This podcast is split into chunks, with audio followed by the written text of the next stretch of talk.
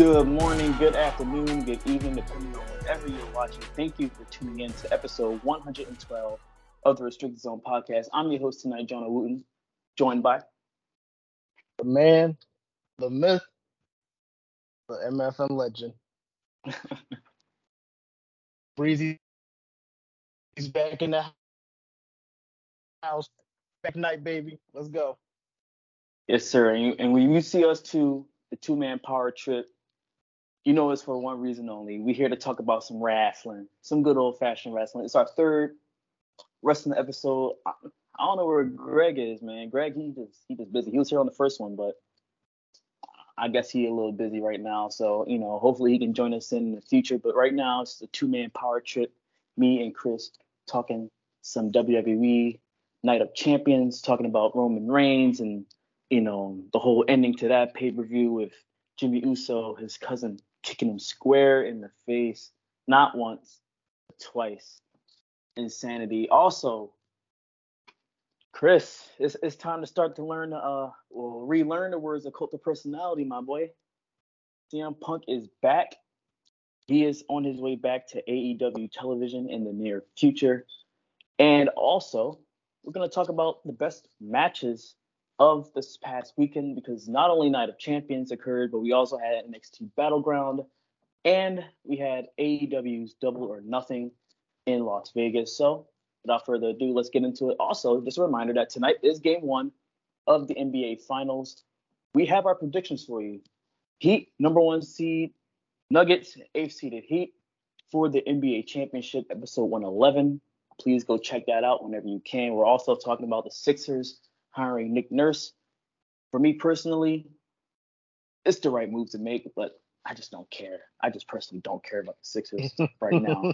But it was the right it was the right move to make. All right, it's the best head coach they could have gotten, and also Jaylen Brown and his future with the Boston Celtics. Should he get the super max and you know all that jazz going up there in Boston? That's their problem. Me personally, I don't know if I would do it. There's only like a handful of guys in the league who deserve a supermax contract. I don't think Jaylen Brown is one of them, as good as he is. But nevertheless, please go check out episode 111. And as always, like, share, subscribe, and hit that notification bell for whenever we upload. So, Chris, Night of Champions. Yes, I want to talk about Roman Reigns and, you know, bloodline fracturing and, you know, the main event. But start the show, as I predicted it would, unfortunately, the World Heavyweight Championship match, AJ Styles, Seth Rollins. They made the right move. Seth Rollins is the new. And correction, they're not um, continuing the lineage of the old World Heavyweight Championship. This is a brand new World Heavyweight Championship. It looks like Big Gold, but it is not Big Gold. It is its own separate thing. So the first inaugural new World Heavyweight Champion Seth Rollins. How do you feel about that? How how, how long do you think this first title reign is going to go for Seth, and who should challenge him first for the championship? Man, you're right. They made the right move, man. It's great to finally have you know a fighting champion that's going to be at all the pay-per-views moving forward for the foreseeable for the foreseeable future. And um, TV every I th- Yes, that too, which is also great. But but think about it, it's summertime, so we're gonna roam around a little bit more. At least until after SummerSlam, then he's gonna go back on like a three three month break till Survivor Series or whatsoever. Yeah, but yeah. we got a champion now. Um, yes. I think when it comes to well, first before I even say that, let's just talk about the match. The match, yes. Even though I was not a fan of it starting off, kicking off the show, it was a very good match. I'm not gonna I think Night of Champions as a whole didn't really have any great matches, but there were a lot of solid matches. And definitely Seth versus AJ Styles was a solid match. Could it have been better? Absolutely. But was it terrible? Absolutely, absolutely not. It was not terrible. Um, I think when it comes to just finding out people who should try to throw Seth, I feel like easily his first challenger should be Finn Balor. I mean, you gotta look at the history that him and Finn Balor already had. They were they were the two that competed at SummerSlam in 2016 for the Universal title to become the inaugural champion. That Finn Balor won, ultimately had to relinquish his title the next night because he separated his shoulder. Uh, look at the World Heavyweight title picture itself, the tournament. They met each other in the semifinals. and Seth won. So at this point, the way I look at it now, when it comes to just championship matches or championship caliber matches, they're one on one. Why not have a deciding factor in a world heavyweight title match? Finn Balor has done enough to earn himself another title match, and I mean, there are definitely some people out there, including myself, that would love to see Finn have another world title run. Now, will he beat Seth? Probably not now. Maybe down the line they can think about giving Finn Balor another title run. I hope he gets one, but I feel like he's already feuding with the Judgment Day. They already had a tag team match last Monday. Um, AJ Styles isn't going to stick around, so obviously he can go back to SmackDown. So why not just continue the feud that he's having with Judgment Day, and that way you can build up the character. You can build up the characters like a Damian Priest and Dom and Dom. I feel like it. I feel like he could have he could have fights with all of them, and I feel like Yeah. the first person he'd have he, that should compete for his title should be Finn Balor at Money in the Bank. I think it'd be a spectacular match. I'm excited for it. I feel like I I agree with that opponent. Like that should be a, a definite match this summer, but I feel like they're gonna hold that until SummerSlam just because, you know, that universe that first Universal Championship match was at SummerSlam. So I feel like for sentimental reasons, they'll probably wait until SummerSlam and maybe AJ Styles they run it back one more time at Money in the Bank for a rematch. Because I mean, yeah, he he came out to Monday Night. Of course, you know the, the draft means absolutely nothing because of course it doesn't.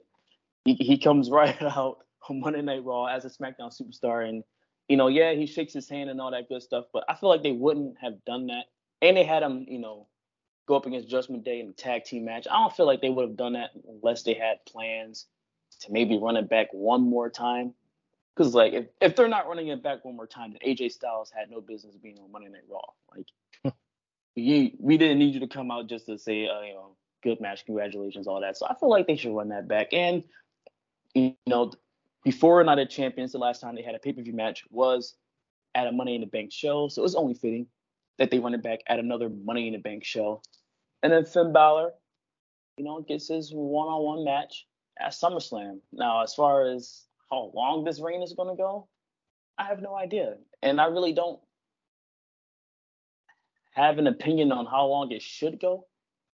Like, I don't think he's going to hold this for a year. I don't think he he'll make it to WrestleMania. He could he could drop it in the fall and then win it back at you know the Royal Rumble. You know maybe you know pad his stats a little bit, and then he drops it to Gunther at WrestleMania. I feel like Gunther needs to win a world title at WrestleMania next year. I don't know which one it is because there are you know some you know rumors swirling around that he might face Roman. He might. But then again, it could be it could be you know Cody running the back. They might run it back with Cody. So I mean, if they do run it back with Cody, then he he needs to face Seth, which would be an amazing match. And again, WrestleMania is in Philly, so like me personally, I would just we need the best matches. We need the best possible World Championship matches. And Gunther, right now, is Intercontinental Champion. He's going to end up being the longest reigning Intercontinental Champion by the time he loses the belt, as he should be. And he's only got about 90 something days left. So it'll be the fall. It'll be like around the end of summer, beginning of fall when he breaks the record. He can drop that title, you know, around November, December. Goes and wins the Rumble, challenges for the World Heavyweight Championship. That's just how I see it. But um, Seth, I mean, we're gonna see. We're gonna have a world champion on television every week. Love to see it. But um, let's move on. That's that was the beginning of the night on Saturday, Night of Champions. That was the first match on the card. Let's talk about this main event. Tag team, undisputed tag team championship match between Sami Zayn, Kevin Owens, defending the titles against the Bloodline, Solo Sikoa, and the Universal, undisputed Universal Champion Roman Reigns. And the Usos, we knew they were going to get involved somehow because they just they had to get involved. They had to. Man, that that those like the match was kind of you know is the match was I'm not gonna say forgettable, but we we knew this is all about the storyline here. This is about the story. The match was good, you know, it served its purpose, but this is all about the story. This is all about just continuing the bloodline story. Also, shout out to Sami Zayn because this is kind of about him getting his you know well received, well deserved praise in Saudi Arabia. His first time and Kevin Owens' first time wrestling over there. And him speaking Arabic, you know, to announce himself and Kevin Owens, that was amazing. Dude was white hot. He was he could like he he could kill a guy and he'll still be over. Like there's nothing he could have done, you know, to get you know that Saudi Arabia crowd on his bad side. So hey, let's talk about the, those final ten minutes. I, I just want to just just take it away. Like how how do you feel about Listen. that, man? That was cinema. Uh, cinema at its finest, and and just to put just to piggyback off of a comment you said, we all yeah. knew that they put this in an event just for storyline purposes only.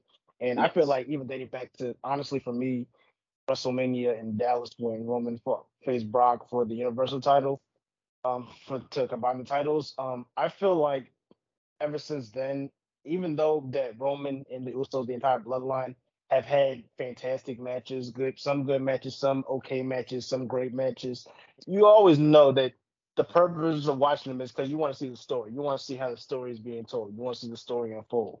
And definitely dating back to the Royal Rumble, you could tell that, you know, that there was some cracks in the armor of the bloodline. They weren't really going the same. I said the Royal Rumble. I remember WrestleMania. You could tell they were going the same. You could tell where the story was going. And at that point in time, I'm just I'm really just focusing on matches to see what happens afterwards, to see whether how the story is being written. And the thing that I appreciate about Triple H is just his ability to know how to lengthen storylines Though I know he likes to like to stretch the the I don't know the climax of it. He likes to really extend the storyline longer than it sometimes is normally. Um, and I and what honestly what this reminds me of a little bit, just just a little bit, what this reminds me of is almost like evolution. You know how evolution, how two storylines kind of went to play and how they took a while for it to build up. For example, we can look at Randy Orton and we know how Randy Orton slowly, once once he hit Backlash in 2004 had the match with Mick Foley, you already knew he was set to become a world heavyweight champion someday. Now, obviously, looking at it now, he was not ready to be a world heavyweight champion at the time when he beat no. whose name we will not say at we will not say his name at SummerSlam, but you can tell that's where he's on his way to. And then they built the storyline of him going against Evolution. Now, my favorite storyline, we talked about this last episode when it came to this, was Batista and Triple H and how, you know, Triple H had to talk to Vince McMahon about just saying like, you have to wait, let this let this cook, let it slow it down, just slowly build up to the fact so when he actually punches me in the face, you'll get a really big reaction out of it. And we could tell for weeks that it was a slow buildup because we knew that Jimmy Uso was going to go rogue sooner or later. You could tell in his mannerism, you could tell the way Roman was treating him and his brother. All the signs are pointing to it. And personally, for me, I didn't know when it was going to happen, but I knew something was going to happen. I didn't know when though. So let's get to the match now. Let's talk about how to do the match. But the Usos interfered just like you said, nobody was surprised that that was going to happen. We knew they were going to somehow make the trip to Saudi Arabia and get involved in the match. Of course, they had to they had to redeem themselves for losing to WrestleMania. And the second they kicked Solo, that's when the movie started. When they kicked Solo, little brother, man, double super kick, right. and Roman saw the whole thing. His face was priceless. Thing. He was outside of the ring. That that's another thing I appreciate about Roman ever since this tribal chief persona has started.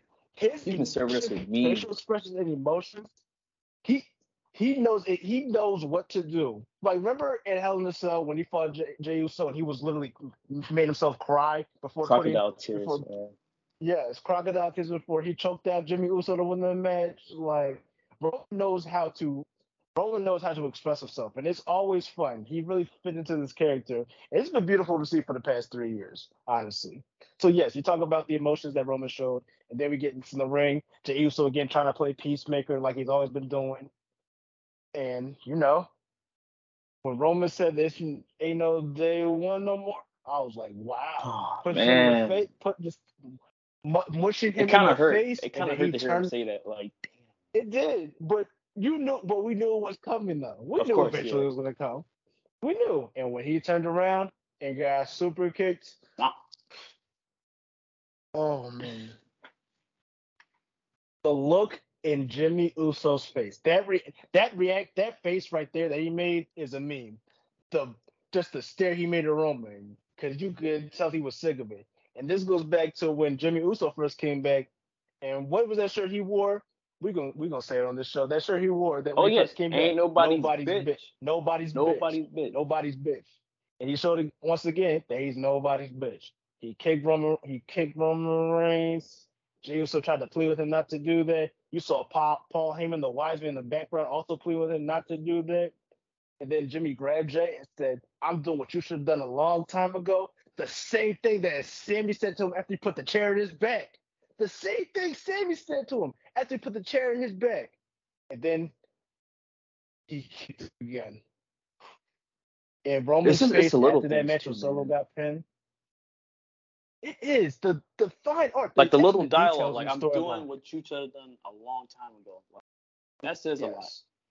Because Jimmy, and, and, like Jimmy, he came in and you know he kind he like he was skeptical of the whole thing, like the whole just Yeah. like I, I ain't nobody's bitch, like you're not gonna tell me what to do, yada yada. yada. But it's like, look, they were the undisputed tag team champions for 600 days. Roman was the undisputed universal champion. Everything was cool.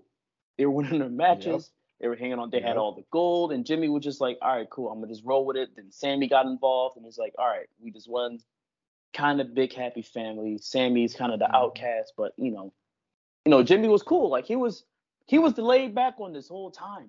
yes, He, he, was, was. the chill one. Like Solo was the, you know, mean mug and forcer guy. Jey, he was kind of just like the paranoid. He was always com- always Always conflicted. He's always, always conflicted. conflicted. always emotional. Jimmy was the cool headed, chill one. Like he he opened he he he brought in Samuel open arms. He was like he was dapping him up. They had their little, little handshake. Like you know, like so that's what makes it so beautiful because it's like you don't expect this out of Jimmy. You expect this out of Jey. Jey now it's like Jey is the one who's kind of fallen in line. Now it's like Jimmy who's kind of taking over for Jey as the paranoid, emotional one. And it's like, man, there's so many layers to the story. Now it's like, and it's still you still have Yes. Solo. Solo's the X factor to this whole thing. He's the wild card. It's like, what is Mhm. he gonna do? Because he got Right. double super kicked. He's gonna be. He's gonna feel some type of way. You already know Roman's gonna go just berserk. He's gonna go just. I just can't wait for Friday. I can't wait for that promo. Oh man, it's like there's so many ways Bro. can go with this too. Like Money in the Bank. Ex- Roman is confirmed for Money in the Bank. He will be there, so he's going to defend that championship. But against who? Like, will he defend it against Jimmy? He just might. Could that match work? I feel like it could. The matches with Jey worked. You know, they are twins, but of course they're not the same person, so I don't know how those matches are going to work. But it's like, man, where do you see this going? Heading, heading into Money in the Bank, heading into SummerSlam. And of course, that London crowd is going to be red hot. This is going to be red hot for whatever they decide to do, whatever match they decide to do. Could he defend it against an outsider, maybe? And I feel like the the match has to be Jimmy, but that's not guaranteed. Okay. So I I think of this in two different scenarios. So the first scenario is I agree with you that I don't know how it's gonna play out, but at this point in time, the way the story is going, he has to fight Jimmy Uso with Money in the Bank. Eh, that has to be the match. Yeah, yeah. Let Jimmy Uso get his shot. We all know he's gonna lose, but let him get Right. his shot. Let him get his little bit of revenge before Roman, you know, Roman spares him two, three times. Let that happen. Two ways I see this plan out is on Friday night during that promo, Roman's gonna get upset. He might question Jey about something. He might question Jey about what's going on with his brother. Get up, give basically get get in Jey's face. Jimmy's not gonna like that, so Jimmy's gonna intervene, and Solo turns on Jimmy for what he did at uh, Clash at um Night of the Champions. Or my second way of thinking about it is the same stuff still happens, but no altercation, no physical contact happens. They build the they build the matchup for Roman versus Jimmy to Money in the Bank, and that's when Solo strikes back. Solo cost Jimmy the title. I feel like he does because because remember eh, remember Sami over the past month has been giving Jey, Jey mainly Jey Uso, but the Usos like telling them like, you see how Solo looks at you guys? He looks at you like he's ready to, to spike you. We see the scenes with him and Paul Heyman in the background. Paul Heyman always on the phone on the phone with Roman, tell him, and then Roman always telling him it's time. Solo, go fix the problem. We see it happen all the time. Remember the promo right before, the week before the rematch for the uh, the titles when Paul Heyman was basically saying the tribal chief is getting fed up with the two of you. Who did he patience. look at? He didn't look at KO and Sami. He looked at the Usos. And who was in the ring next to him? Solo Sikoa. Mm-hmm. I feel mm-hmm. like at this point, Solo has to Solo's gonna have to be the reason. Solo's gonna strike back. The question is when and where. But it's gonna happen. And when Solo strikes back, I think that's when Jey's gonna come to his senses. Because it's, it's, the brothers over everything, bro. Even over little brother. Yes. Solo's their little brother, but Jimmy yes, is his is. twin. They are like but, literally almost like to a scientific sense the same person. Yeah. So it's like even over little bro, like like Solo's their brother, but Jimmy's a twin. So like, could there be a tag team match? Would you be interested in seeing a tag team match, or do you want to see a one-on-one championship match? So I feel like uh, he has to defend that those titles sooner or later, right? Yes, absolutely. He better not go this whole summer without defending that title. Money in the Bank and, and SummerSlam coming up, he defended yeah. it. I would.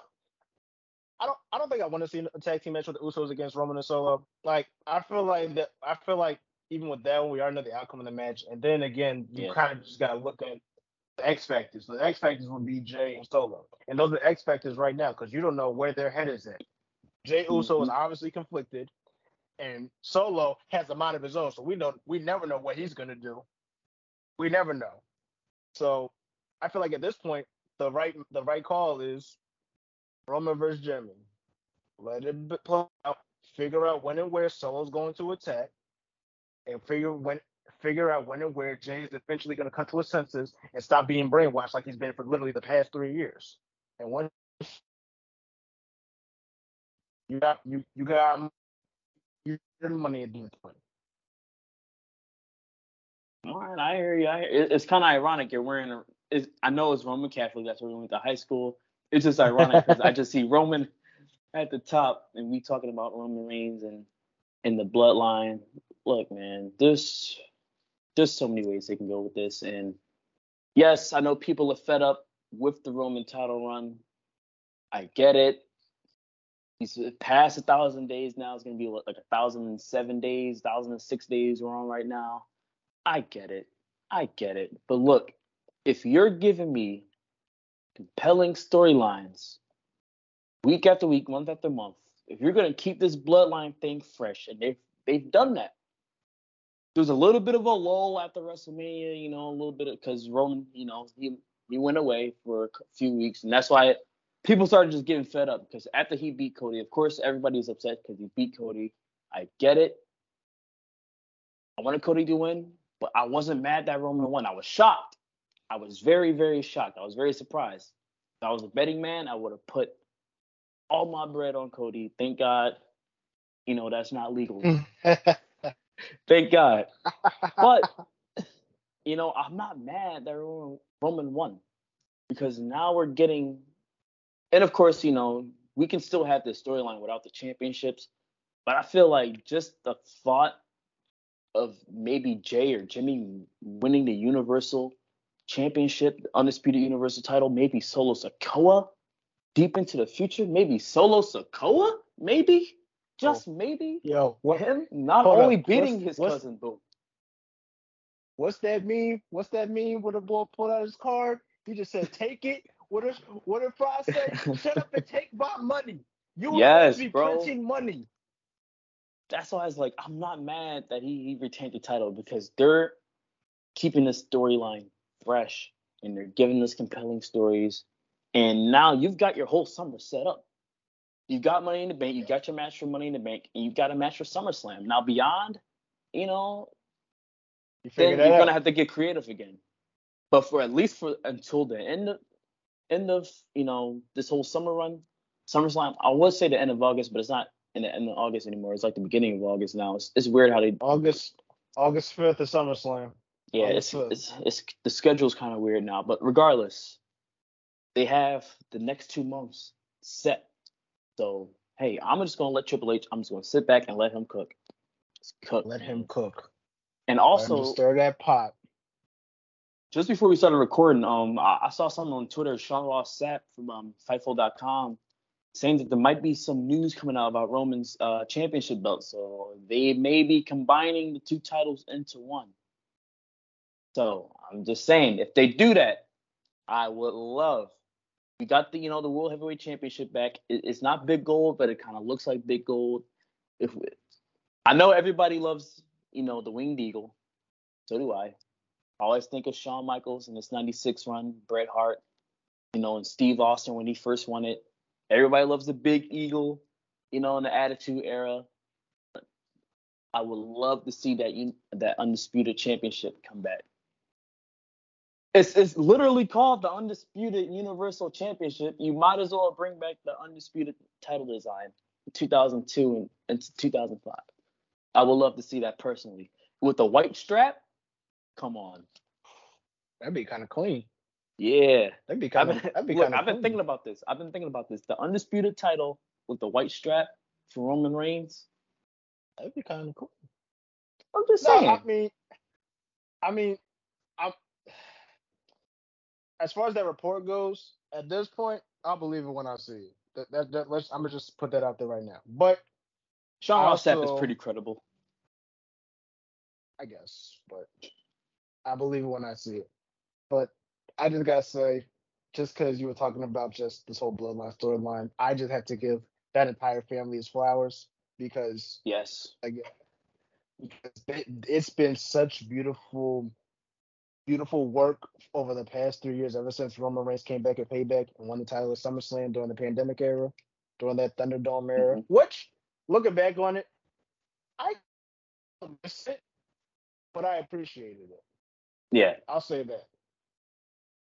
And just and it, like you said, just looking at all the layers that, that have been added, how it was going so good for like such for about a good year. Then they bring then Solo comes on board now, and now they now they're more dominant. Now Sami's on board now. Now they're more dominant. Then Sami goes rogue, finds out what Roman Reigns really doing. Now Jimmy's going rogue. Like it's just been so fun to watch it, and this is honestly one of the best storylines we've seen in the WWE for quite some time.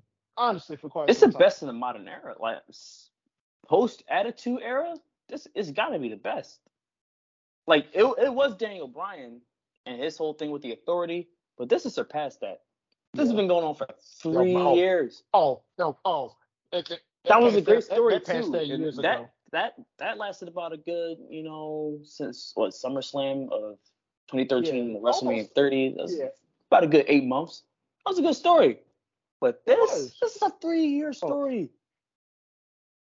Not even Yes, like the mega powers, bro. The mega power story with Hogan and, and Savage, that was a year long story.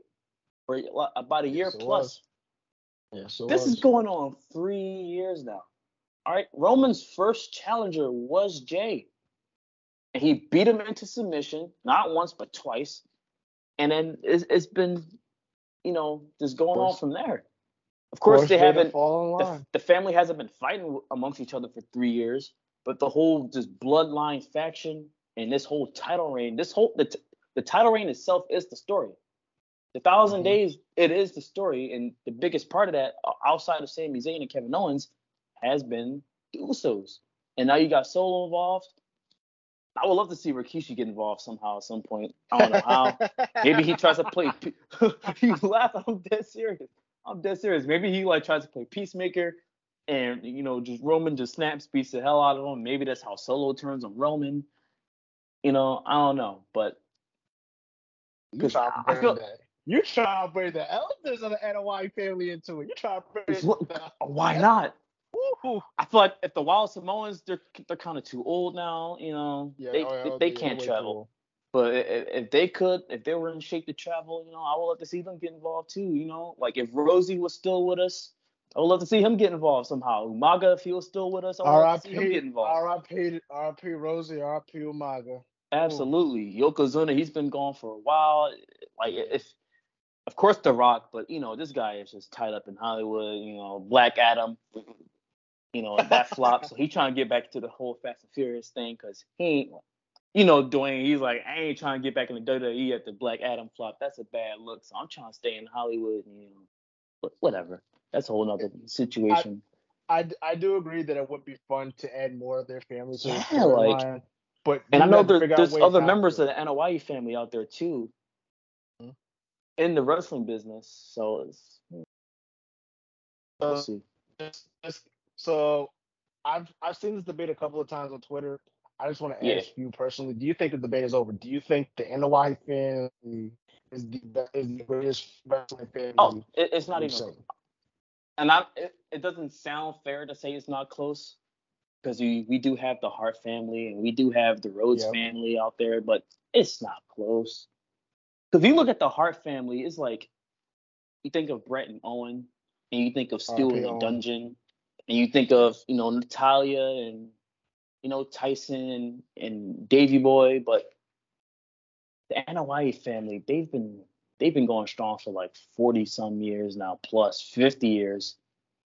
Like The Rock, he already cemented his legacy, and now Roman's doing the same. Rikishi, Umaga, Yokozuna, the Usos, possibly the greatest tag team in WWE history. Solo Sikoa now and his thing. You know, Rosey and Umaga were kind of supporting characters, but they, you know, they still have their own legacies. Like, and then if you want to count Tamina and Naomi, if you want to count Yep. them, like They're they're part of the family. They're the family.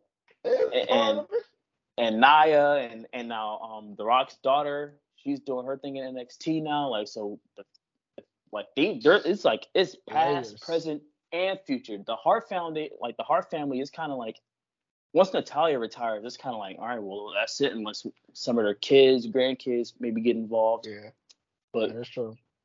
the Anoa'i family is still going strong right now, and they still have a future ahead. So it's like it's kind of far and away. Ain't I got quick question? Ain't Ava Rayner the first fourth generation superstar in the WWE? The first what generation? Fourth generation, because The Rock was the third generation superstar. Yes. High Chief, and then Soul Man Rocky, and him, now his daughter. I think. Because I know Randy Randy's a third. Yep. Uh I Cody's Axel. Cody's uh think Cody's only a se- second. Cody's a second. yeah. Okay. You know, his Might- grandfather was only a plumber, so Yeah, that's true. Yeah, son of a true. son, the son of a son. Um and then you have Curtis Axel, I think he was a third generation. Okay. Yeah, I think that's. And then Bray Wyatt and um, Bo Dallas. I know their Right. their dad was in it, and their their grandfather, so they're third. But I think she's the first, fourth. Yeah. So I mean, good Oh, on yeah, her. go And to- she's a yeah, woman. Yeah, they yeah they they go to never. Yeah, you said four That's what I'm saying. Like, yeah, like I'm, I'm naming all the families. It's, it's like they got it, bro. The Yeah, Samoans got it, yeah, bro. that- Samoan that- dynasty that got it. dynasty, they got it. And I know, But, I um, know we're getting ready to change the subjects, but just before Yeah. we do, I, I, I just, I just, I just want to throw a flower out there for Solo because I appreciate Yes. the fact that when he first started the Samoan Spike, he did it on in tribute of his uncle Umaga. I think that was the. It was. I know it was on the day he passed that he brought it back out, like the anniversary of his passing. They brought it back out. It's I appreciate the fact that I know I appreciate it. And just and look at him, he looks like a version of Umaga. Like also Yes. doesn't have he doesn't say like the same thing Umaga says. He's not as wild as he was, but he's Yeah, just you know that- unpredictable. that was and he's kinda- was just as vicious. That was a tad bit stereotypical how they, they had that man coming out there. Just a tad bit, you know, eh, ah, like you know, kind of like the dumb. Samoan, you know, monster. That that wasn't cool, but Umaga, like I was legitimately scared of that man as a ten year old, 07 watching Monday Night Raw, like, bro, like they had me. So Solo kind of seeing that, you know, character kind of be reincarnated through Solo and doing it even better now. Like imagine if he like turns face and he kind of like paints half his face like Umaga. Doesn't do the whole face because that'll be a little. Okay. Eh. But if he does like Yeah, half yeah, the face like the Usos, like just think of all the layers, Mhm. bro. Think of it, bro. That would be Yeah. crazy. Like the black face paint, that would look tough. He Yeah. would be he would be Yeah. so over if he did that. But even on his own, he's still over. But um, that that's the Anoa'i family, bro. They dominate in the sport right now. They have been for generations. But um, let's move on because we, we went about a half hour on that, rightfully so. But um, let's move on. To, uh, they deserve. They deserve all. The they do. deserves all the talk. They absolutely do. For forever, we the ones. Forever, even when it ends. Forever, we the ones. And this thing might go a whole nother year too. So we'll see, man. There's so there's so I'm much they can do with this with this title reign. But let's move on. Let's let's move and let's jump companies real quick. Let's go down south to Jacksonville and let's talk some some AEW and you know the big news. Of course, they had their you know pay per view on Sunday, Double or Nothing, but that's already been overshadowed. And we can talk a, little bit about the pay per view itself. It, it it didn't really do it for me until the last two matches. You know how I felt. We we talked about it in the group chat. It didn't really do much for me, but it already got overshadowed because on Dynamite this past Wednesday, AEW president Tony Khan announces that uh, when is it? June is, is it June this seventeenth? June seventeenth. June yes. seventeenth. AEW will be premiering their new show, their B show, their SmackDown per se, AEW Collision on TBS, and the feature star, the feature, you know, talent for that show, making his return. CM Punk, he's back. Get ready to learn the words of cult of personality because it's going to be back on your television screen very soon. Now, when Tony made that announcement, it was pre-recorded. The audience, it, it, was, it was a mixed reaction, and rightfully so. CM Punk is gonna forever have his fans. Once he made that, once he cut that promo in Vegas, he had like for life, he had his fan base. And there's a lot of people who jumped off that bandwagon. There's a lot of people who stayed on that bandwagon through the whole you know, the rest of that WWE run, that long hiatus where he was basically retired, he came back. It was like one of the greatest returns in wrestling history. That pop in Chicago was just amazing two years ago. And then it just all went to hell. It just like, what happened? Like, I don't, like, they ruined such a good thing and now they're going to try to recapture that glory. Yes, we all know about the brawl out situation with CM Punk with a mouthful of muffins, just went off on all of AEW's, you know, EVPs, just tearing down the company that he's supposed to come in and, and build up. He's tearing it down. He just won the world championship. He's got like a broken foot, just won the world title, and he's muffins in his mouth, tearing down the company. Of course, the Young Bucks, Kenny Omega, they didn't take kindly to that. There was a whole brawl backstage after, you know, All Out last year, and then CM Punk was not officially fired, but he kind of took a hiatus from the company, and now he's back. It's been about a year. I don't know how this is going to go in the locker room. It's probably going to be divided, like the fan base is. what say you? Are you excited to see CM Punk back on television? First of all. Uh, oh yes, because I'm a fan of CM Punk. I've I've been a fan of now. I don't know now. I did not. I've not followed CM Punk his whole career. Um, obviously, I didn't get. I really, I'm really still not involved in the Ring of Honor as much as as as for real, for real. Like I know he was in Ring of Honor. I know he was the champion there yeah, for got, a long time. I got to do my homework on. Yeah, but I but I followed CM Punk since he was in ECW the first time. I think about the first time ever storyline I found was when CM Punk, um, quote unquote, joined the new breed with Elijah Burke, Marcus Cor Von, probably names that fans probably don't even remember against the ECW real originals. Ones, the real ones remember. Uh, the real ones remember that storyline. So shout out Elijah Burke, you're my boy. Shout out Elijah Oh yeah. Burke. But that's hope he's doing good these days. But I, yeah, I mean, last time I heard, last time I heard he was um he was part, a, a, part of the announce team for Impact. I don't know if he's still doing that, but I know he was doing that for a while. I know he was wrestling in Impact. But, I don't know he was on the announce team. Yeah, he was. So, um, I'm I'm a fan of CM Punk. So obviously, as a wrestling fan, I'm very excited to see him back. But just kind of when you grow older, you kind of look at the wrestling world with a different with a different perspective because you know more now. Like during the time that we were growing up, like social media. I mean, social media was evolving, but it wasn't really a big thing at first. So just now, just hearing about the stuff that goes on behind outside the wrestling ring is kind of, I guess, the what I'm looking for is just interesting to see.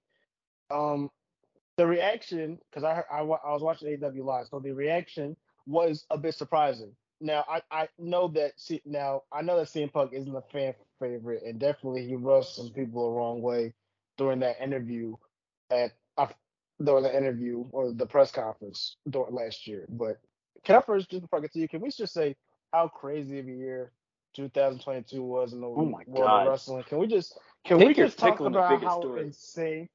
Should we talk about Take how insane pick. that was? But MJF walked basically walked to cut the one of the greatest promos I've ever heard and walked at AEW. Then that wasn't like even like top five Sasha, of the craziest things. Right. Then a month later, I'm not she's not Sasha Banks anymore. Mercedes, Mercedes. Moné. Mercedes Moné and Trinity walked down on WWE. Bro, it was that Nothing trumps the Vince thing though as crazy as that year was, no. even Brawl Out, nope. nothing trumps Vince stepping down. Like that was no, unprecedented, no. man. Bro, the year 2022, back, like, but. yeah, we, we'll talk about that another day. We'll, we'll talk about that another day. But yeah. that, just that year as a whole, that's literally that is something that will get talked about for generations to come. Just how crazy of a year that that was, and like you said, the incident at the incident at All Out with CM Punk that was crazy. Oh yeah, we can't forget an, an AEW EVP coming back to WWE at WrestleMania. Can't forget that. Let's let's not forget that. And then him tearing his freaking pec and wrestling inside a Hell in a Cell. What a Yep. Go ahead, go ahead, go ahead. Just what a crazy year. So anyway, um, I, again, as a for a wrestling fan, I'm very excited to see CM Punk back because I've always been a fan of his for since his ECW days. Now, you're right. It's gonna be this is gonna be a very interesting couple of months for AEW. Actually, I would say a couple of months. It's going to be very interesting rest of the year for AEW because obviously one of the biggest storylines that's going to continue to progress the closer we get to the new year is MJF's contract situation. How's that going to work? And, and I know to a little bit, just a quick glimpse of it, but like you said, it really wasn't that good of a show. Like literally the MJF as of right now mm. is literally kind of carrying that company. Now I'm not saying that people in that company are doing a good job when it comes to the wrestling perspective, but but I mean professional wrestling, even though it's about wrestling, it's also more than that. Like it's also about personas, characters. We like to see that as well. And honestly, everybody kind of feels bland outside of MJF. He's the only one that kind of separates himself. Now, obviously, you got your workhorses like Sammy Guevara, Darby Allin, Jungle Boy. Adam Cole's, Chris Jericho's, list goes on, and they do a decent, and they do a good job. Chris I mean, Jericho. I mean, uh, okay. Chris, listen, Chris Jericho signed a five. Chris Jericho signed a five-year extension. He ain't going nowhere for a minute. He gonna wrestle till that. I, I know, but I mean, ew, that was rough, man. but but we we but we all know that the bread and butter of AEW right now is MJF. Mm-hmm. And just adding this and adding CM Punk to the mix now, I, already knowing what happened during that press conference, his relationship with the Young Bucks, with like not the Young Bucks, just with the elite as a whole, with Chris Jericho. Because remember, Chris Jericho called him a cancer in the locker room. It's going to yeah. be interesting just to see how all this plays out. Now, I feel like the reason they started Collision was so that CM Punk can kind of ease the way back into the company without having to go on Dynamite or Rampage, having to see Chris Jericho every day. Because I don't think Chris Jericho is really going to be a part of Collision as much. Them because I feel because he already does enough being a guest ring announcer on Rampage when he does, and then wrestling him damn near every week for eight during um, Dynamite. So I think this is what he having to, I guess, face the people that he kind of pissed off. It's going to be very interesting, but the first storyline I feel like has to be CM Punk against Hangman Adam Page. Because remember, that's how most of this started. That's how I mean. Now I know Hangman. I know Hangman is going is in a feud with the Blackpool Combat Club right now, but you can find a way to stretch that story out. Because mind you, at the same time, Kenny Omega is now to start a feud with Don Callis. the Young Bucks prop the Young Bucks you got the Young Bucks doing something while they are trying to fight the um Blackpool Combat Club by themselves, or you can have them doing something else because they're trying to add layers to the story. I feel like CM Punk versus Hangman is a good layer to add because of the fallout that they had from the World Heavyweight Title match to what CM Punk said before he called out Jon Moxley, which was also insane. And then, of course, the press conference when again he talked about Hangman Adam Page. I feel like that should be that would be a great rivalry. He said he couldn't even run a Target, let alone a wrestling company.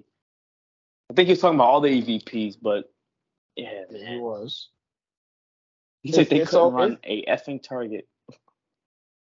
Bro, so it, it's going to be interesting. Like I, part of me is kind of excited. I know based off of what I said last week, I, I said I'm, I'm not going to relate to the AEW as much, but I'm I'm they have my interest. They piqued my interest with this just because I want to see where this goes. Now, obviously, if they do it like they did with CM Punk's first run, how it kind of after his big return, because again, I mean, I'm not mad at the fuse he had. Like, first of all, him and MJ, CM Punk and MJF was a fantastic rivalry, beautiful. The that that was great. So I'm not even talking about that. But I'm talking about like his feud with Kenny Omega, Hangman Adam Page. Um, who else did he feud with? Uh, Jon Moxley was iffy. I, I mean, this is kind of like a new slate. I want them to look at it as like a clean slate for CM Punk. Bring him in the right way. And yes, it might take time for him to get over again, because again, that press conference pushed, pushed pushed a lot of people the wrong way, and it made him feel some type of way. So find ways just to get him over. Even if he comes back as a heel, I'm not mad at that. Get him over as a heel. That's still cool. He knows how to be a heel. I was I, I did see something on Twitter that said that that it'd be nice to see CM Punk come back as a heel, but also bring back his old theme song, "This Fire Burns." And part of me says yes, but then again, I think they're the East owns the rights. They yeah. do. I think so. Uh, so maybe they'll probably bring just, back like his, his ROH theme song, maybe. They could, but I was gonna say though, I love this theme song. I Cult- love that. I love it. Yes, I look. I love Cult of Personality. personality and it's probably my favorite song of all time by Living Colour, and it's a black band, mm-hmm. so it's like I just love it yes. ten times over for that. But this fire burns yep. is so underrated. That was such a great theme song for him. And I keep like every time every time I hear it, I just think of Money in the Bank 2011. Days, this fire burns always. Man, that's all. Him walking out with the WWE Championship. Yep. Chicago going then, crazy. Like my love for CM Punk goes all the way back to 08 when he cashed in Money in the Bank on Edge. Monday Night Raw. Mm, yeah. Like when he like, of course, that world title reign went nowhere, but just that moment, just seeing him cash in money in the bank on Edge, because you know we thought Edge was a great heel, so we all hated him. Just seeing him, you know, win that championship on Raw out of nowhere, thanks to Batista, you know that that was a great moment. Yes, it was. Of course, the title reign didn't go anywhere, but it was a great moment, and they doubled down, and they had him repeat Money in the Bank next year. And then, of course, he did it as a heel, and he cashed in on Jeff Hardy, and then we all hated that. But you know, it was clear from day one, and you can even go back further than that to Survivor Series in um, I believe 06. Yeah, with him, the Hardys, DX. and DX. I think that was in Philadelphia too. You had DX and the Hardys on his team, and who was the most over person in the building that night? CM Punk. CM Punk. CM Punk. The Hardys and DX. And CM Punk yes. was the most over guy in that match. So yes, he was. You can go far back to your love of CM Punk, with my love to CM Punk, and of course, you know, the pipe bomb promo in 2011 on John Cena. I still like just go back from time to time just to watch that. It's just come so on, like you have to. It's just, it's the, I don't want to say greatest promo of all time, but it's top three, easily top Ooh. three. Listen, all, for only for the stats right now, it's the best promo I've ever heard personally. MJS promo last year is a close second, but come on now. I yeah. That's the first time I, have ever seen anybody do that, that. That's the first time I've ever seen anybody do something like that. And then the stuff he was saying, just it was unprecedented. Breaking kayfabe, so, especially in a PG I'm, era. Yes, I'm so I'm so mad they ruined the summer of punk because that was so it was they so could, great. That could have been. See, that's that's Vince McMahon not letting stuff breathe. Imagine if he was still in full creative control right now. Like this bloodline storyline would have been ruined by now. Yes, you know, he doesn't let it breathe. He just wants the big, you know, just rating spike for that week and then just like, all right, what's next?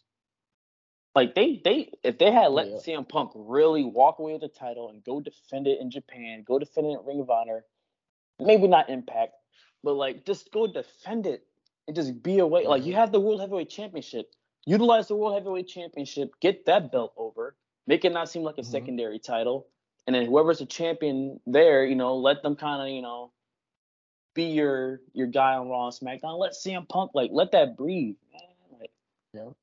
ah, wasted opportunity. Hey, we're not we're not gonna talk about that. But I know. And then when he does come back, they have freaking Kevin Nash of all people costing the championship. Like just whatever, not, man. bro, bro, bro. But bro, again, I don't another story. I don't want. I I don't want to think about that. I know. I, want to hear your thoughts. I want to hear your thoughts on the return because again, you sound like me. You sound like a big CM Punk fan for for a decade I- plus. So how you feel about him coming back? How you feel about the man coming back? Look, I do miss hearing cult of personality every week. I don't know. I don't know how to feel about this because it's like, yes, there's there's a lot you can do now with him being back. First of all, there's a because he's got basically beef with just about the whole locker room, especially with the elite and Hangman Page. There's gonna be beef with Kenny. There's gonna be beef with the Young Bucks. So it's like there's a lot you can do, and the promos are gonna be elite. Okay, the promos are gonna be elite. We know that. No pun intended, by the way. Promos are gonna be phenomenal.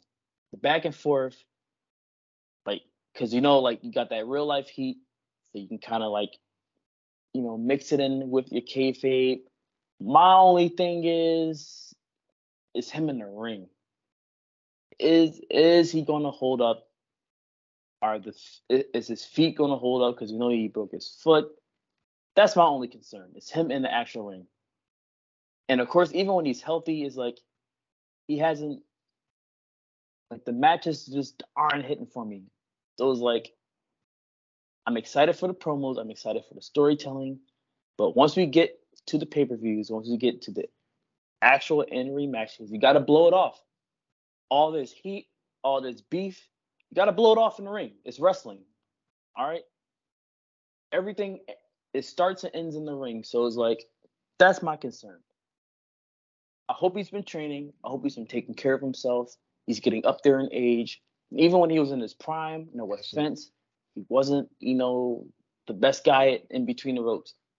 He had his matches. He like I can off the top of my head see him like John Cena, Money in the Bank, 2011, Undertaker, WrestleMania, just off the top of the head. He has great matches, Oh, that's not very much. but that was that was that was oh, you know, decade ago.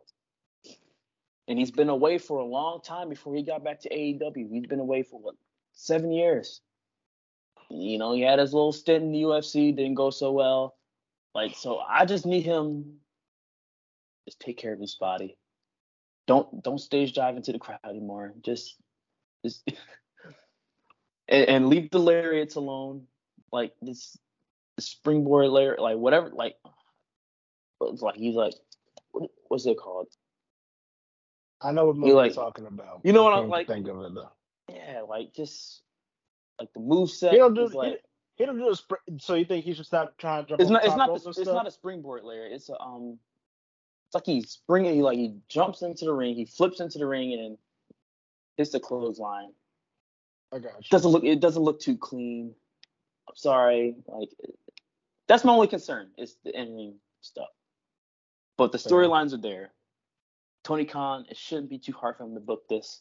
It's right It better not be. It better not be. And another another concern of mine is that he's going to get catapulted right back into the title picture as well. He doesn't need the championship.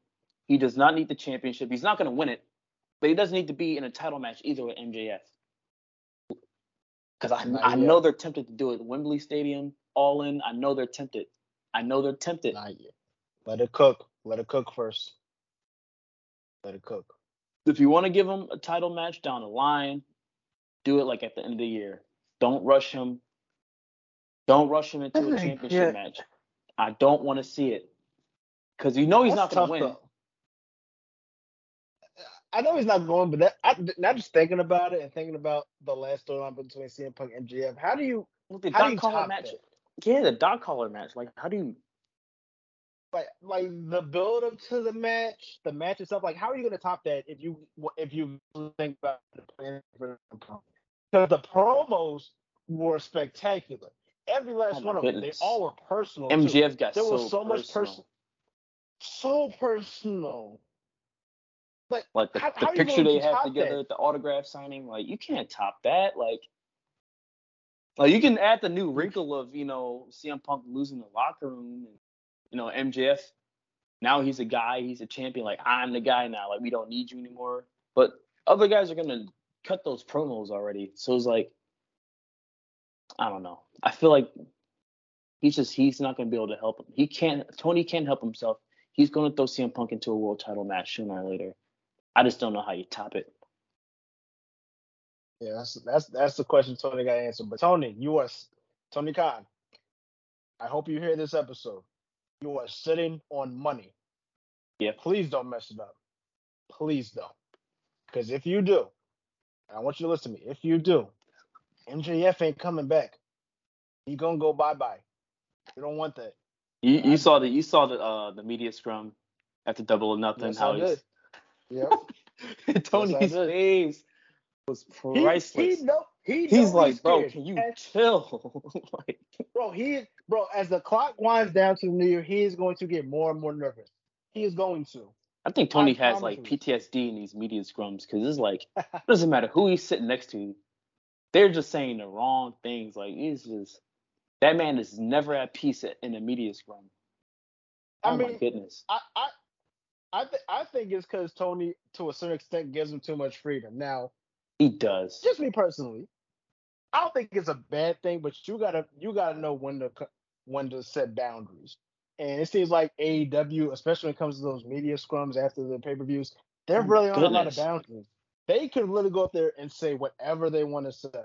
like you know WWE, it's like it's uniformed. Like it's just like I don't want to say Right. scripted, but it, it feels like their their media scrums or their you know press conferences are pretty scripted. At least from you know the the talent side of things, the, the Mhm. questions are you know.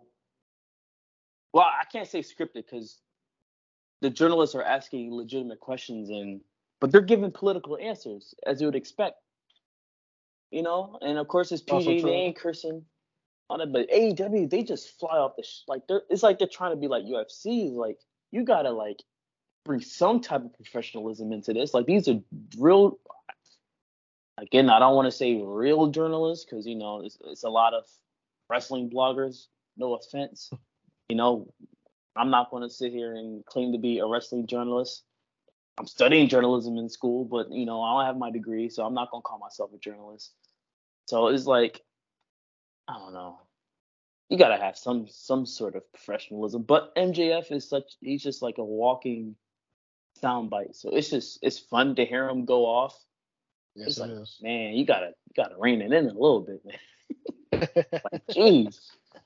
Also, Yeah. also shout out to just Collision as a show in general because this roster needs to be broken up. yes.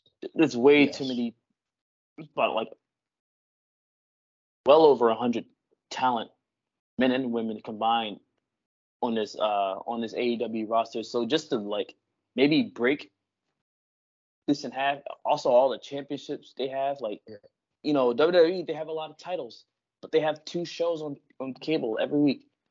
Raw and SmackDown. You can break your championships and your roster in half. There's only one world title. So maybe, you know, you take the TN, TNT belt, even though they're not on TNT anymore, but you take that TNT belt and you make that like the premier belt on Collision. Or you take the TBS title and make that the premier title. Oh my God. That just reminded me. Oh my girl, uh my girl Jade. Oh no. Jade and Bianca in the same weekend, bro Oh, in the it's- same weekend. How could we forget? Oh my God, baby, she lost a I- championship. I want. I just. I want. I. I just want. I just want to state this for the record. I just want to state this. I'm not so. I'm not so much mad that they lost the titles. It's the I'm way mad they did it. I'm. Yeah. I, I'm. I'm not mad. I'm pissed off at how it happened because we talked about this. Well, for Bianca, that was kind of creative how they did that with Oscar. I mean, I just think I just don't think Saudi Arabia Night of Champions was the place to do it. But I, I think the finish itself was creative. Wrong place. okay But with Jade, because uh-uh. I hated that. I hated that. That was Hogan at WrestleMania 9. Of course, it was Something. in Las Vegas too. Funny enough, Huh. Las Vegas. But uh-uh, that was terrible. I hated that. that that was that was something I, I couldn't believe that. Like Just Kris Statlander's supposed to be a baby face, and she comes in and, and beats the heel after she was already in the match. Like, I don't know. Definitely. If they wanted to have Statlander take the title off of Jade, which I would not have been mad at. Exactly, and she's the right person to do it. It's just the way they did it. Exactly. Now, now it's like now at this point, I feel like Stat, I'm, I'm about to say Statlander. Jade has to get pushed up to the main event status. She needs to start competing against like like the Outcast, Britt Baker, start competing for the AEW Women's Title. But Has to. again, just like with WWE, they don't really like doing heel versus heel title matches. And Jade is a and Jade's a bona fide heel. She she is. She's a great heel. I don't. I mean, now, yes, she's very popular, but I don't know if they. I don't know if it's time to make her turn face because I don't know if it's time for that yet. Which sucks because now it's like, what do you have planned for her? What is she supposed to do? Because obviously, you know, she's a tremendous talent. Is she gonna take time off to work on her other business? Because I know she, she's owner of a, I believe she's owner of a softball league now. I believe it's a softball league. Premier Brandon Phillips is her something like husband. it it, it kind of makes sense. Yeah. Yeah. So like, so now what's? I just curious on what's the plan for her now that the title's on her. Where does it go from? Because I obviously do have now a, a bit of a theory about the again- women's world championship, though. I, I think Jamie Hayter. I think Jamie Hayter takes it right back at Wembley. So why take it off of her then? I don't know. I don't know. Maybe it's because he's just a baby face and he's just building sympathy for like a big title This- win in the stadium. And I because it's like Jade. the- if she if Jade is to win the world title, it's got to be on a baby face because she's just a natural heel. She gets cheers from time to time, but she's a natural heel. Heel. So it's like you can't have her beat Toni Storm. No, like that that match wouldn't work. But if she took it from a Jamie Hayter, that would make sense. And Jamie, you know, I don't, I don't know. I don't, I don't understand the booking decisions from Sunday night. Both I- women's titles changed Uh, in just weird yes. fashion. Like both, uh, and and the the women's world title match wasn't that good. I don't know. Jamie Hayter's hurt. She's like taking like a month or two off. Maybe like that's like a way to write her off. Maybe give Toni a little bit of a rub, you know, in the meantime, and then she gets the big triumphant babyface win at Wembley. I, I don't know, but just speaking about this title this is just a great segue in just talking about just overall the weekend as a whole. Because obviously, Yes. I know you Yeah. talked about at the beginning of the show. We had three pay per views this weekend, and yes, I'm calling WWE events pay per views. I'm not calling them premium live events. Yeah, we don't do that here. We don't Yeah. do that here. Yeah, yeah, we had three pay per views this weekend, and each one of them, in their own right, were mid, just completely mid, for one reason or another. And like every show Also, before you before Like, you continue, not to cut you off, but AEW, don't go back to Vegas for Double or Nothing. I understand the whole concept, Double or Nothing. It was like gambling, Vegas. Don't go back there. That crowd doesn't deserve that. That crowd was the card wasn't good, mid. but the crowd didn't help. They just like they were even for the matches that were good at the end of the show. It was like they were kind of dead, man. Like Yeah, they Uh-uh. they, just, they they weren't they weren't into it at all. Vegas It is like. enough- I don't know, man. Great Hasn't- city. I hasn't haven't. I haven't been. I'm sure it's a, it'll be a great city to visit this fall. I I plan to go there, you know, later this year. You know, but and uh, you got to take that somewhere else. I know they're in. Chicago a ton, so maybe like branch out somewhere else. I don't know. They got it. They, they, I, AEW definitely has to work on expanding more to other places outside of just the generic big cities because they they they are prone to doing that. And I mean, obviously, the, you got to pass. I'll say the first year, first year and a half, because you were Right. dealing with COVID, so you had to stay in Florida for most of the time. And then when you finally, and then when the restrictions finally got lifted a little bit, you started to travel some. But like you gotta travel more. You gotta go to those other lesser known places that want to see. You got like a Hershey, PA. Like they want to see wrestling. Like go to right, go there like for that. a dynamite or for a collision. Right, go go to. The They come here. They come here for Forum. dynamite every year, sometimes Exactly. twice a year. But Mhm. we haven't gotten a pay per view yet. Where's that AEW pay per view at? You know, bring bring double or nothing here. You can We- keep the name because who who really cares? Like, I'm. You're right. I'm just saying. WrestleMania's coming to Philly next year, and Impact Wrestling had two of their biggest shows in Philadelphia before. AEW. and we what's the whole? we get a we get a WWE pay per view every year. It could be a Royal Rumble. It could be Elimination Chamber. It could be Extreme Rules. It could be Battleground. I went to Battleground. I saw that Punjabi prison match. It was horrible. I know. I paid money to see that. You went to that? Look, I just wanted to go to a paper. I've never been to a paper I- before, so it's like, you know, I, I, I understand. I, I understand. I understand. But damn, Yeah, you I the wrong one to go to. I'm I'm gonna admit I did pop for Khali. I popped. Look, he got a good pop, and I was just excited to see something that I wasn't expecting, bro. Even if it was the great freaking Khali, I popped for it. I'll admit it. I paid money. I was leaving with something. All right, Hey man, I was I- I- leaving with. that, that makes sense. I, I, But- I guess that that makes sense. Yeah, but AEW, like, you gotta branch out for your pay per views. Like, I understand No you have history with Vegas. Like, I think the first All In show is in Vegas. I get it, but eh, the crowd, the crowd wasn't doing it for me. They kind of lost that privilege. But Yeah, continue, continue. I'm sorry. Continue.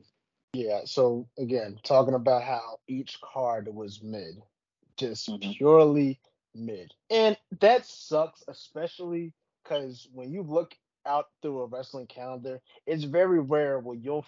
I mean, it's very rare where you'll find three pay per views in one weekend. Now, obviously, and it, now obviously there are times when like AEW and WWE will compete in the same weekend, but having them, but having events on the same day, because WWE moved Yes. basically moved their pay per views to Saturday, and just because they had Battleground, they planned that for Sunday. It competed with Double or Nothing, so I was excited, you know, to watch two events at the same time, and I was just and I was just disappointed with the overall outcome of all the events. I was disappointed at all the matches, but the overall outcome was bad. But at least there are a few bright spots. I'll give you Mhm. mine. I saw NXT Battleground. It was the right move to make Tiffany Stratton the NXT Women's Champion. It was the right move, and I'm glad. And I'm glad she's a champion.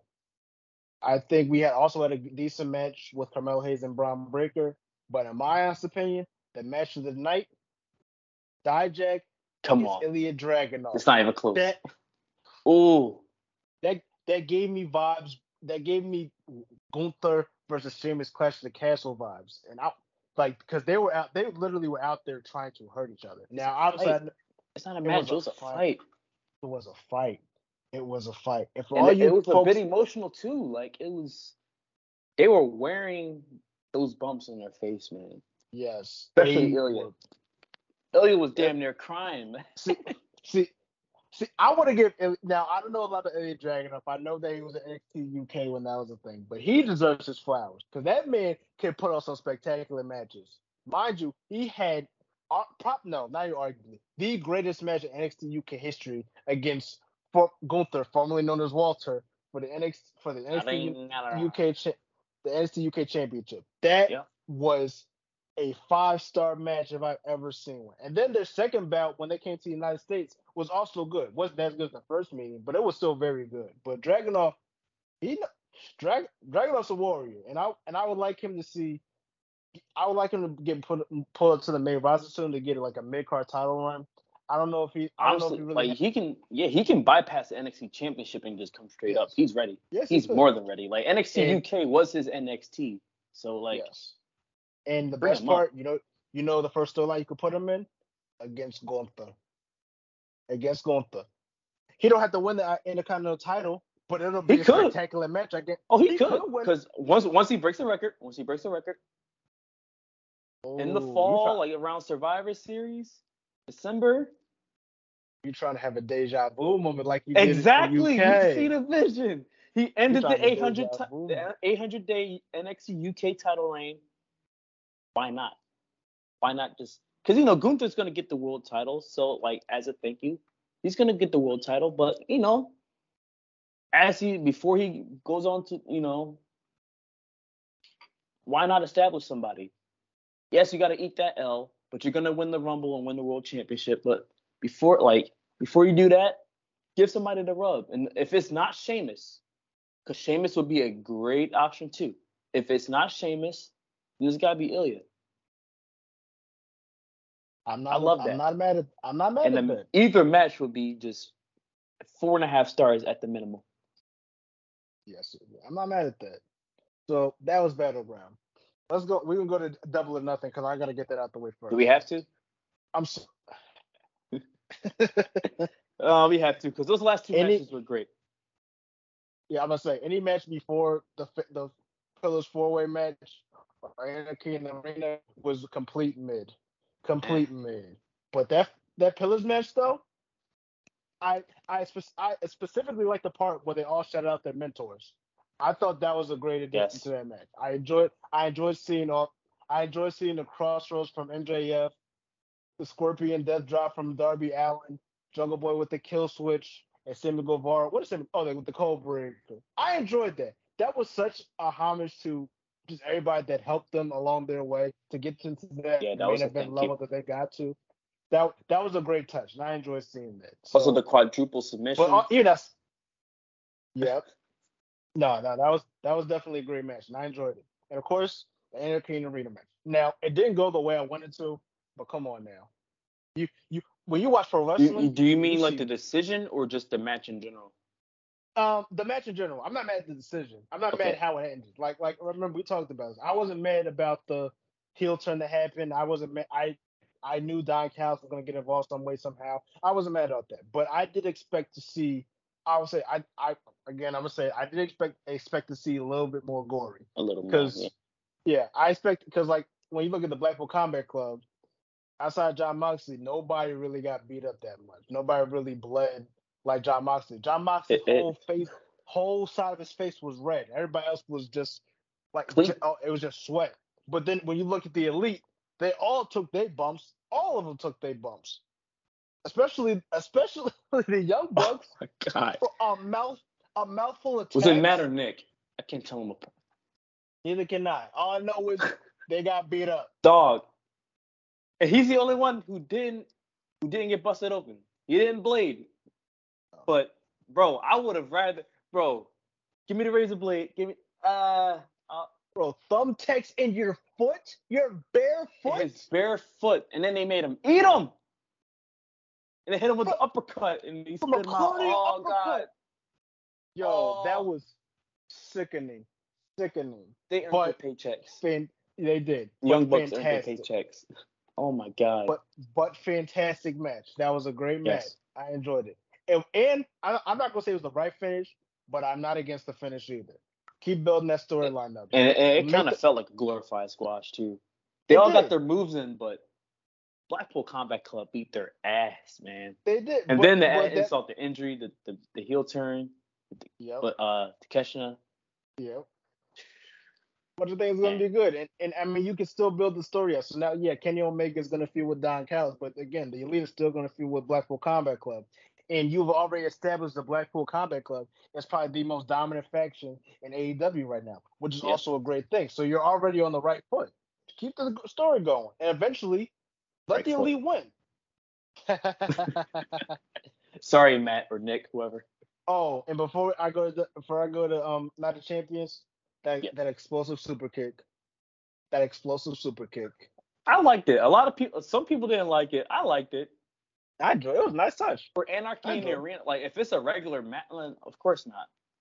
Even like a regular, just you know, no disqualifications match, it's like it's kind of hokey. But for Anarchy in the arena, like you kind of have to pull out all the stops because it's Anarchy in the arena. So that spot, it got a little, you know, a little like damn out of me.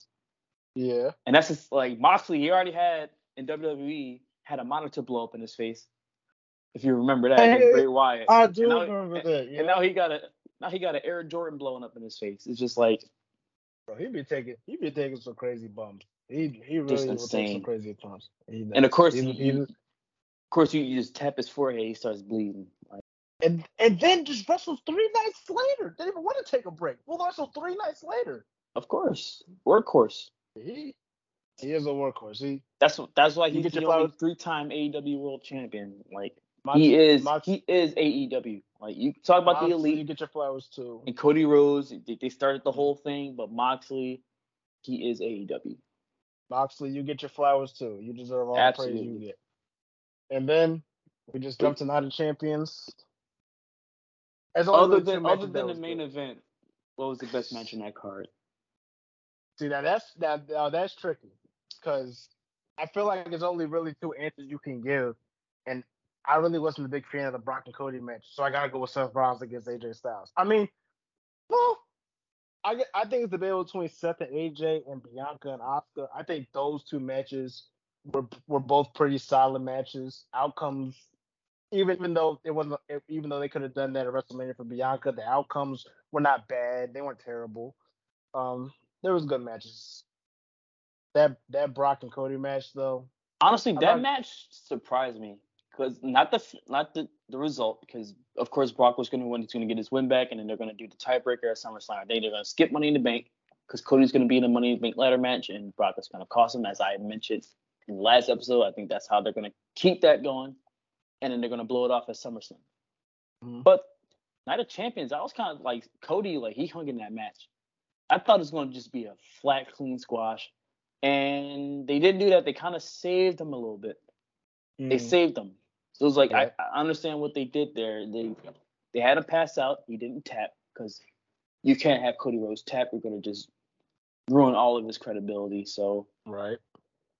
yeah, I mean I, I like how they did it. Like there was only so much you can do with that match with the broken arm angle. There's only so much you can do. So it was like I guess props to them, kind of giving Brock his win back from Backlash, but also saving Cody at the same time. It was a little like it, it kind of got to like Super Cena levels a little bit because it's like, bro, how are you not tap? Like you you've been in this Kimura lock, the same move that that broke Triple H's arm, broke Shawn Michaels' arm. He done broke all these dudes' arms. Poor. His arm is already broken. So it was like, bro, how are you like? Just like suspend your disbelief for a second. Like, how is he not tapping out? Three Like, minutes. How is Three he not tapping whole out? minutes. Three whole minutes. Like his arm is supposed to be broken, right? And you got Brock freaking Lesnar in the Kimura lock. Bro, how are you not tapping? So it was like it kind of got a bit hokey for me. But again, they they did the only thing they really could was have him lose in like the strongest way possible. He passed out. So I mean, Yep. all right. Okay, let's let's get this over with at SummerSlam. I don't I don't even know what Cody does after like who does he feud with next? That's a tough question. Not to like jump ahead months in advance, but who, who like Gunther maybe? Like he can't win the IC title because he's got to finish the story. He could feud with with Seth for the world title, but again, that's beneath him. Not all due respect to Seth and the World Heavyweight Championship, he's got to finish the story with Roman. So how do you get from SummerSlam to WrestleMania, or or to the Royal Rumble at least? Like I don't know. Like he can't you can't just have him go away for the fall again, you know, with an injury. Like you can't do that again. You already did that last year, even though he didn't do it on purpose. He was legitimately hurt. So I don't know. I don't know what they do with Cody, man. But I don't get paid to to figure that out. They do. So Yeah, um, you got any uh closing thoughts? Because I know you. Well, first of all, what's the score right now? Because I'm on my I'm recording on my phone, so I can't check. What's the score? oh, oh, the score. Oh, Denver is up 90 to 74 with seven minutes left in the fourth. Oh yeah, got got it. Y'all got it. This is just free night for you. Congrats, three more wins. I'm not even mad at it. it. It goes against my narratives all season, but I'm not even mad at it because the Sixers should have been there anyway. So I ain't mad at it. Congrats in advance. It's not over because it's only one game, but congrats in advance, man. To your Nuggets. Anyway, um, I guess when it comes to closing thoughts, all I can say is I can't wait for SmackDown. Yes. SmackDown's gonna SmackDown's gonna be Cam Mills, and we all know why it's gonna be Cam Mills. Yes. Spider Verse comes out on Friday. It's gotta wait. I'm watching it on Saturday because I'm tuning in for SmackDown. I sound like such a nerd right now. I don't give a damn.